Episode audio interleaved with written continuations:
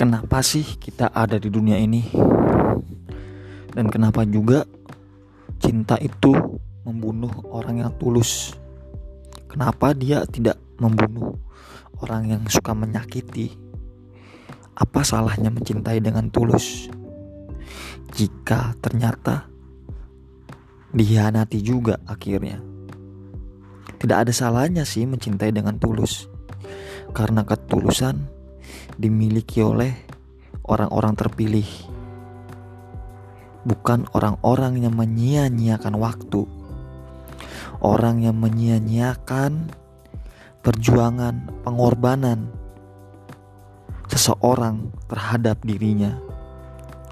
Mungkin waktu akan berlalu, tapi ingatan tidak mungkin berlalu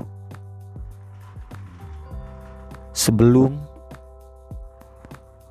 atau sesudah kamu mengucapkan maaf ketika itu cinta tak lagi sama.